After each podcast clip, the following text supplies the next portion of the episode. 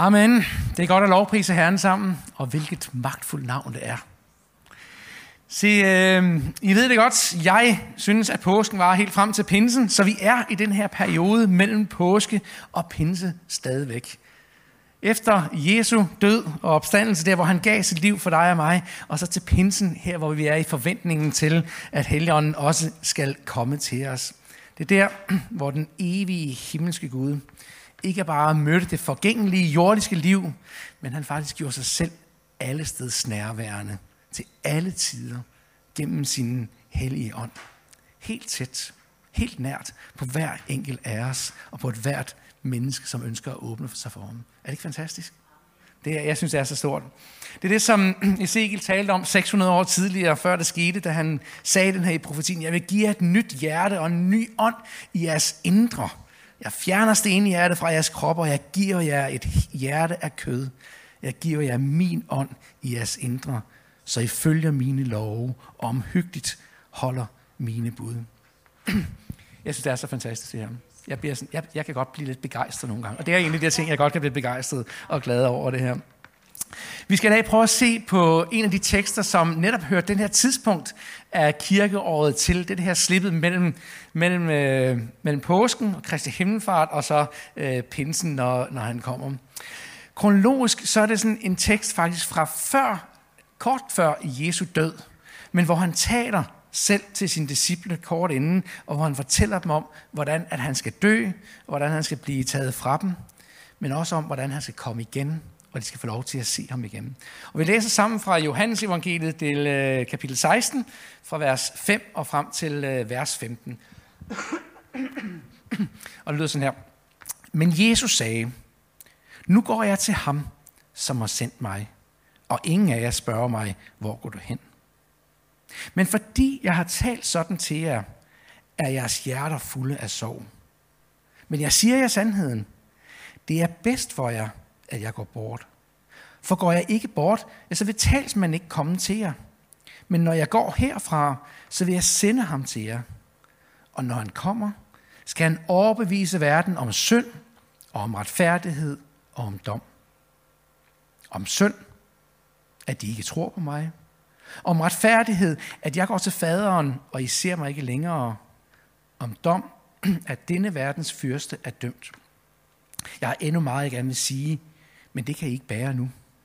Men når han kommer, sandhedens ånd, så skal han vejlede jer i hele sandheden.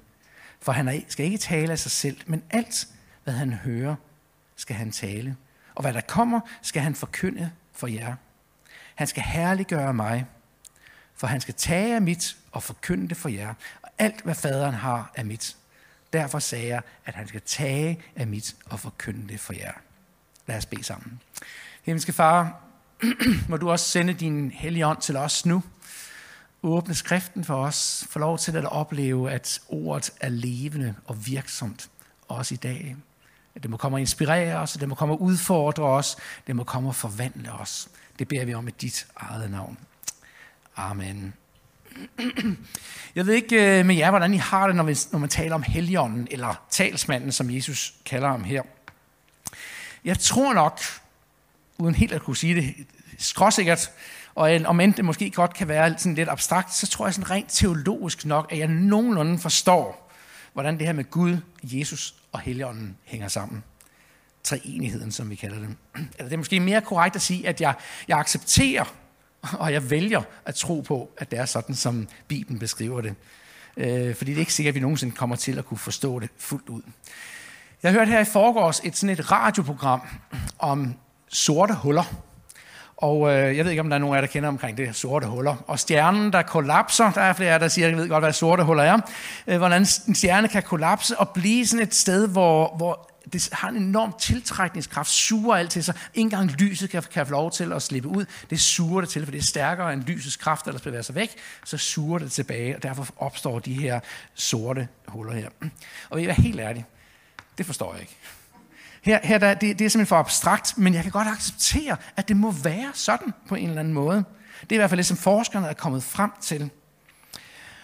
Og jeg tænker måske, hvis vi strækker den lidt, så er det måske lidt på samme måde med forståelsen af treenigheden, vi måske kan samle. Vi forstår det måske ikke fuldt ud, men vi vælger at tro på det.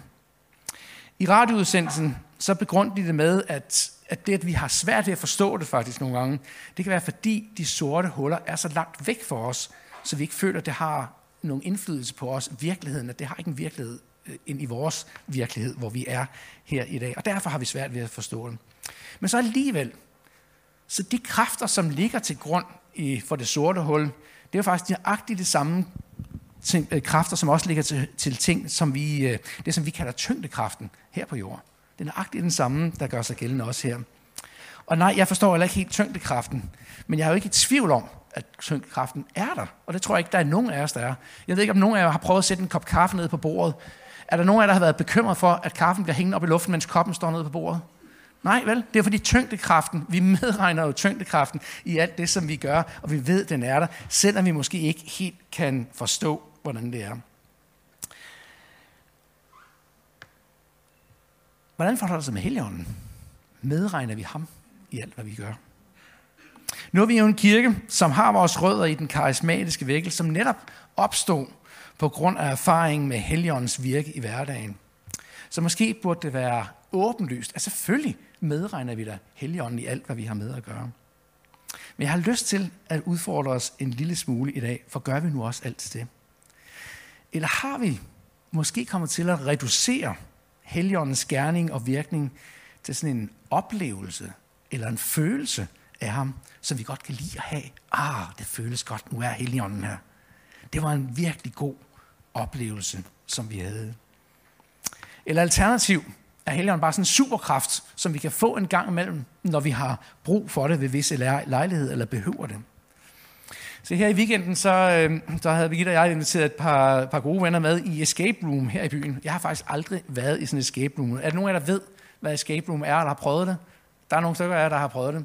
For dem af jer, der ikke lige ved, hvad det er, så kan jeg lige sådan sige, at det er, et, det er, sådan, det er forskellige rum, man kan komme til. Men plottet er sådan nogenlunde det samme for dem alle sammen. Det er, at man bliver sat i en eller anden situation, ofte også i et eller andet fysisk rum, hvor man skal prøve på en begrænset tid at slippe ud eller løse en eller anden situation, som er.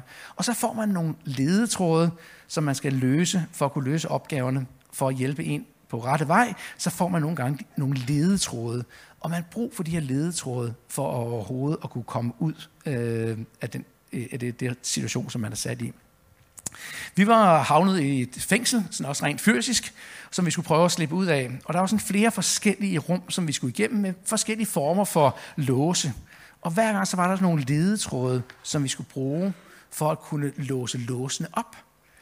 Og nogle gange så var der nogle ledetråde, vi havde fået langt tilbage til nogle tidligere rum, så man skulle gå lidt frem og tilbage for at forstå, øh, for at finde vejen ud i det. Og der var også nogle små brikker, ledetråde, som, øh, som vi skulle lære at se efter og tage med os. Og måske en sådan lidt meget banal og meget begrænset sammenligning, så er heligånden måske også en sådan del. Noget, som vi bliver nødt til at have med os, for at kunne finde vejen videre frem igennem livet. Jesus han siger i hvert fald til sine disciple, at når han begynder at tale om, at Helligånden skal komme, så siger han, I skal blive i Jerusalem. Lad være med at gå nogle steder, indtil I har fået iført kraften fra det høje. I bliver nødt til at have den her brik med. I bliver nødt til at have den her ledetråd. I bliver nødt til at have Helligånden med, inden I gør noget som helst andet. Ellers kommer I ikke videre. Ellers kommer I ikke ud derfra. Kan I følge mig? I dagens tekster lyder det sådan her, at det er bedst for jer, siger Jesus, at jeg går bort. For går jeg ikke bort, så vil talsmanden ikke komme til jer. Og så videre siger han, at når han kommer, sandhedens ånd, jamen så skal han vejlede jer i hele sandheden. Så skal han nok vise os vejen. Han skal nok guide os og vise os, hvordan det er, vi kommer ud. Når det her var vigtigt for disciplene, så er det reelt vel ikke et spørgsmål også, vi behøver at stille os selv, om os det er vigtigt for os. Og derfor har jeg kaldt dagens overskrift til min prædiken her i dag, Helligåndens nødvendighed. For vi, bruger, vi har brug for Helligånden. Vi, den er helt nødvendig i vores liv. Men hvad er det så, Jesus mener med det? Indledningsvis er det måske lige vigtigt at sige, at man kan godt tage andre skriftsteder og lægge andre ting og tolke andre ting ind i, i det også. Men i dag så vil jeg bare tage fat i, hvad er det, Jesus taler om i den tekst, som vi har øh, taget fat om her i dag. Hvad er det, Jesus kommunikerer her? Og der er sådan tre områder, som Jesus nævner. Og så er der sådan en grundlæggende forståelse, som dels kommer til udtryk nogle af gennem de navne, som Jesus benytter om Helligånden, og dels også øh, teksten her. Så lad os prøve lige at tage det sidste først. Altså det her med navnene og det, som han siger i teksten. To kapitler inden det, som vi læste sammen i dag, der er det første gang, vi ser, at Jesus han taler om talsmanden. Han siger, at han vil bede sin fader om at sende talsmanden, som skal blive hos jer og være i jer. Og det siger han, det ord, han bliver brugt, det hedder sådan parakletos. Og i sådan profan græsk, øh, der, der var det faktisk den person, som kom og ydede en hjælp. Hvis der var en, der var anklaget for retten, så kom der en og hjalp den person, som var i retten. Det var ikke en advokat direkte, men det var en, som kom og talte godt for den, som var på anklagebænken. En, der kom og hjalp til. I sammenhæng her, så bliver talsmanden, altså helligånden, ham, som kommer og hjælper os, kommer og taler vores sag. Men samtidig er det faktisk også ham, der kommer og repræsenterer Jesus for os, og gør Jesus nærværende. Han er vores hjælper, han er vores rådgiver. Præcis det, som Esajas 700 år før Kristus talte om, at han skulle være underfuld rådgiver, vejlederen ind i vores liv. Og når Jesus så siger, at han vil bede sin fader om at sende en anden talsmand, når han går bort, så sender jeg en anden talsmand, så er der sådan en lille finte i det her om et, en anden. Vi siger nogle gange, oh, jeg har altså brug for et par andre sko. Jeg ved, kender I det? Der findes faktisk to typer mennesker i hvert fald. Nu skal jeg nok lade være med at gå ind på, om hvilken køn og noget det er. Men der er dem, som åbner sit skab eller sin skohylde, og så står der simpelthen legnet op med sko i alle mulige farver, i alle mulige modeller og sådan noget, og siger, ej, jeg har altså ikke nogen sko, jeg kan tage på, jeg har brug for nogle andre. Det, det er sådan den ene type mennesker. Ikke? Så er der den anden type mennesker, som siger, ej, siger nøjagtigt det samme. Jeg har brug for nogle andre sko, men det er fordi, de sko, som de har, de er simpelthen slidt op nu her, de trænger til at blive skiftet ud. Og jeg kender en, en del mænd faktisk, øh, øh nu siger jeg ikke noget om køn igen her, men, men jeg kender en del mænd, der, der har det sådan, at de, øh, når de siger, jeg skal have et par andre sko, så går de ud og køber nogle agtige man til dem, som de lige havde før. Eller hvis ikke nogle gange, det kender jeg faktisk også nogen, der gør, de køber faktisk to eller tre par bukser, eller to eller tre par t-shirt eller skjorter det samme, fordi dem er de glade for, og når de så er slidt, så har de altid ny, så tager de imod. Det er jo en anden slags. Og, og når, Jesus, eller når Jesus her taler om, at han vil bede om at sende en anden, så er det ikke i forståelsen af, at det er noget helt nyt, der kommer. Men det er i forståelsen af, at det er noget andet, som erstatter det, som lige har været, men på den samme måde. Så han siger, talsmanden, Dermed så siger Jesus faktisk, at altså, jeg er talsmanden for jer. Jeg er den, der kommer og rådgiver jer. Jeg kommer den, der vejleder jer. Jeg er den, som hjælper jer, når I står anklaget. Og siger, nu kommer jeg og sender talsmanden, en anden af samme slags, ligesom mig, og han vil give nøjagtigt det samme, som jeg har, det læser vi også i teksten, giver det videre, som også vi har i Kristus Jesus. Sådan kommer den anden som en erstatning, en form for den, som for den første. Og det er på den måde, som vi skal forstå, når Jesus taler om en anden talsmand. Ikke noget nyt, men en af samme slags, som bare kommer og skulle være hos os til evig tid og blive i os det er den forskel, måske, der lige endelig skulle være i det her. Men hvad er det så, jævnfører teksten her i dag, at Helligånden gør for os eller i os? Hvordan er det, han kommer og taler vores sag, hjælper os og vejleder os? Ja, Jesus han siger det jo faktisk selv i teksten. Sandhedens ånd skal komme, og han skal vejlede jer i hele sandheden. Og senere siger han, at han skal herliggøre mig, altså Jesus. Han vil simpelthen led, vejlede os i, hvad sandheden er, hvad der er rigtigt og forkert at gøre. Og derved så bliver Jesus herlig, herliggjort. For som Johannes skriver et andet sted, at når vi bærer meget frugt og bliver hans disciple, derved så er vores fader herliggjort. Derved herliggør vi Jesus Kristus, derved herliggør vi vores, vores Gud. Men Jesus nævner så tre specifikke områder. Og her er det, det kan gå hen og blive... Øh, ja, jeg ved ikke, hvad det vækker følelser i ja. Men der stod sådan her, og når han kommer, skal han overbevise verden om synd, om retfærdighed om dom. Jeg ved ikke, når man hører ordene på den her måde, synd, retfærdighed og dom, så kan det måske på nogen måde virke så meget tunge og dystre ord. Øh, og ikke mindst, når vi hører dem på den her måde sat sammen. Og måske kan vi mærke tyngden på vores skuldre, følelsen af den løftede pegefinger. Og vi kan måske komme til at høre det som om, at det handler om, at jeg er utilstrækkelig. Der, hvor jeg kommer til kort. At jeg er ikke god nok om synd, retfærdighed og dom. Men lad os prøve en gang at dykke ned i, hvad det egentlig er, Jesus siger her. For det første så står der, at Helligånden, talsmanden, vil komme og overbevise verden om, hvad er verden i det her? Ordet, der bliver brugt, det er kosmos. Og ud af de 180 gange, som det bliver brugt, ordet kosmos bliver brugt i det nye testament, så er det faktisk Johannes, der bruger det af de 100 af gangene. Han bruger det her rigtig meget i forståelsen af verden, når han taler om verden. Og vi ved, at lige præcis på det her område omkring kosmos, hvis man læser de græske filosofer, så var der meget stor forskellighed på, hvordan de anså det her kosmos. Om hvordan guderne var, øh, hvordan de interagerede eller ikke interagerede eller trukket sig tilbage. Det var sådan et af de områder, som de rent faktisk strides noget om. Men Johannes, ham forstår vi faktisk lidt af også, når vi læser både hele Johannes evangeliet og også hans breve, så forstår vi lidt om, at den verden, som han taler om, når han taler kaos her, så handler det om det, som opstår efter syndefaldet. Det vil sige konsekvenserne af det. Det er den verden, som han taler om. Den verden, som er kommet væk fra det, som det var tiltænkt. Men vi skal huske på, at Johannes også gengiver, at det er lige præcis den verden, det her kosmos, hvor han siger, at således elskede Gud verden. Til trods for, at det var kommet på afveje, til trods for, at det var forfaldet, til trods for, at det er efter syndefaldet, så står der, at således elskede Gud verden. Kosmos, at han gav sin envorende søn. Så det er ren kærlighed, at Gud alligevel vælger at interagere ind i den verden her. Og hvorfor? For at den ikke skal fortabes, men have evigt liv. For at vi skal få lov til at opleve at komme tilbage til det, som vi oprindeligt var tiltænkt. Og det er vigtigt at have i baghovedet, når vi læser de her. At det er simpelthen at Guds kærlighed, at de tre ord, som kommer, når vi begynder at tale om synd, retfærdighed og dom, det er fordi Gud, han elsker sin verden, og han ønsker at overbevise verden om, hvordan tingene forholder sig. Og det første, han så siger, det er, at han skulle overbevise verden om synd, at de ikke tror på mig. Helligånden er simpelthen kommet for at hjælpe os til at forstå sandheden. Og hvad er sandheden? At Jesus Kristus, at Jesus han er Kristus. Og den, det at ikke tro på ham, ikke tro på, at han er Guds søn, at ikke tro på, at han er vores frelser og forløser, det er faktisk det, der er det store bedrag. Og det er den søn, han sender Helligånden til at skulle overbevise os om og vejlede os i, for at få os tilbage på rette vej. Så i sin kærlighed til verden, for at genoprette den til det, den var tiltænkt, der sendte Gud sin første søn, for at vi skulle komme til tro på ham.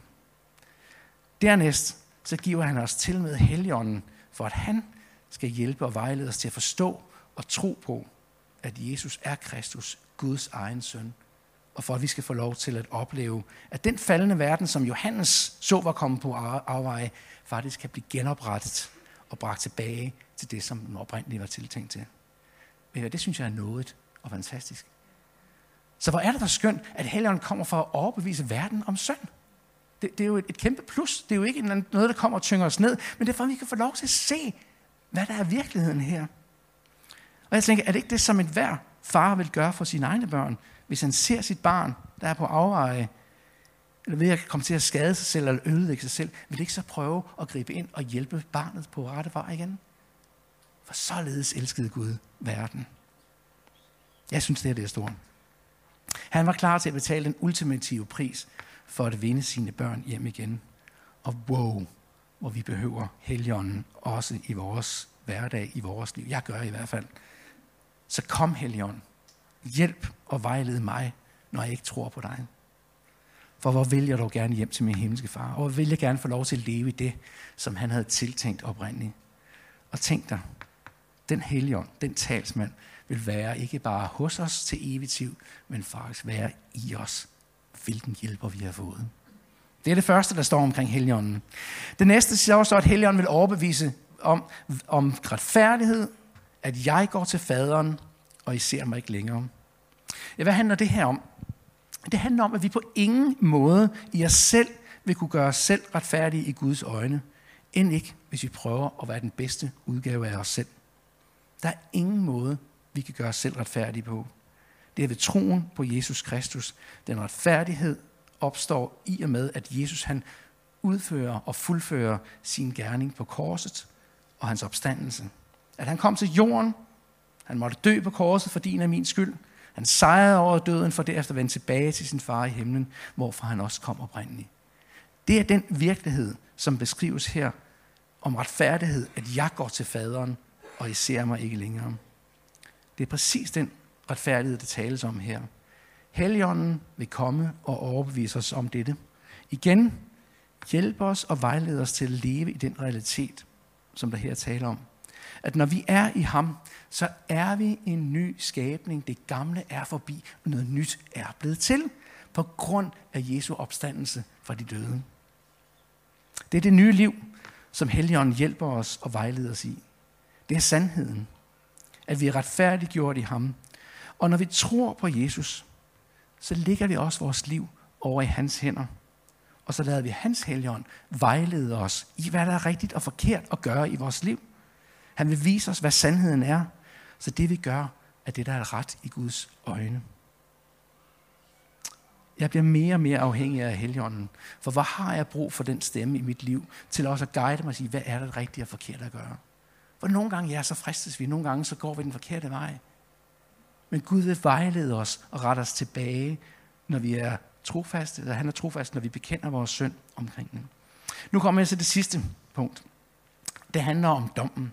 Og det, her kan vi måske rigtig mærke tyngden af det, når vi begynder at tale om dom. Men hvad er det for en dom, Jesus taler her om? Helligånden vil overbevise en verden om dom, at denne verdens fyrste er dømt, står der så. Så for lige at gribe Johannes' forståelse der, så lad os lige prøve at se på, øh, hvad han skriver i hans første brev. Der siger han sådan her, vi ved, at enhver, som er født af Gud, ikke synder. Det vil sige, at når vi, når vi lever i ham, og lader vores liv påvirke, være en under indflydelse af ham, så vil vi gøre det rigtige. Ikke at vi altid gør det. Det ved jeg godt, det er en kamp i vores hverdag. Men han vil vejlede os til dem. Og står der, men han, som selv blev født af Gud, det vil sige, det er Jesus, han bevarer ham, og den onde skal ikke røre ham. Vi ved, at vi er af Gud, og at hele verden ligger under for den onde. Men vi ved, at Guds søn er kommet, og han har givet os forstand, så vi kan kende ham, som er den sande, og vi er i den sande i hans søn, Jesus Kristus. Helligånden vil komme og overbevise verden om dom, at denne verdens fyrste er dømt. Hvem er denne verdens fyrste i forhold til det, som vi, når vi lige griber Johannes forståelse her, det vi læste her? Der står jo, at vi ved, at hele verden ligger under for den onde.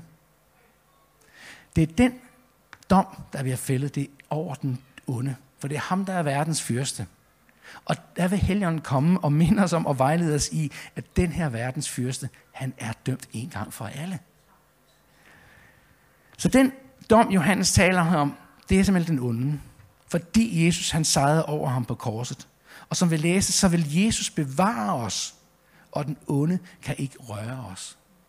Det er det, Helligånden vil komme og vejlede os om. Jo, vi bliver fristet af den onde.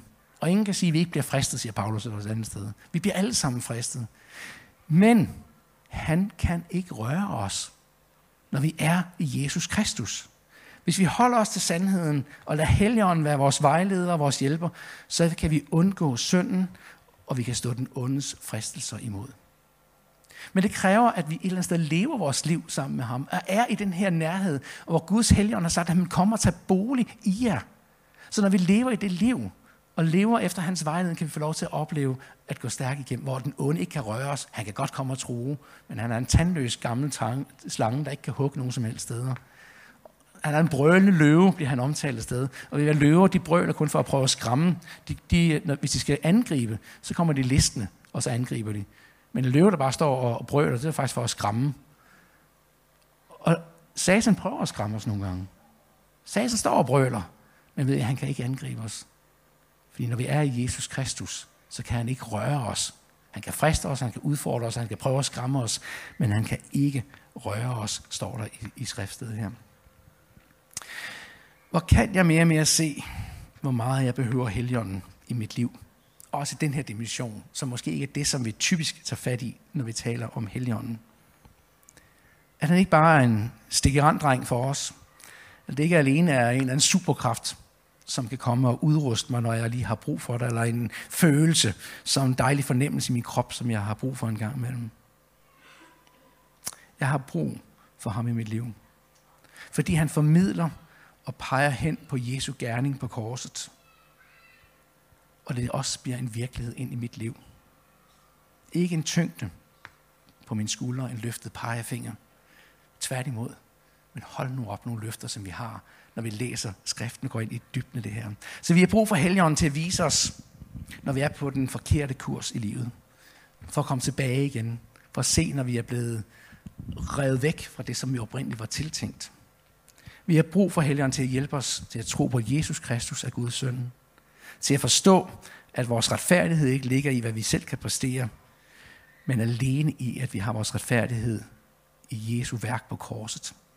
Og endelig så har vi brug for Helligånden for at forstå, at Satan, at den onde er besejret, at han ikke skal røre os, så vi kan få lov til at leve det liv i frihed, som vi var tiltænkt.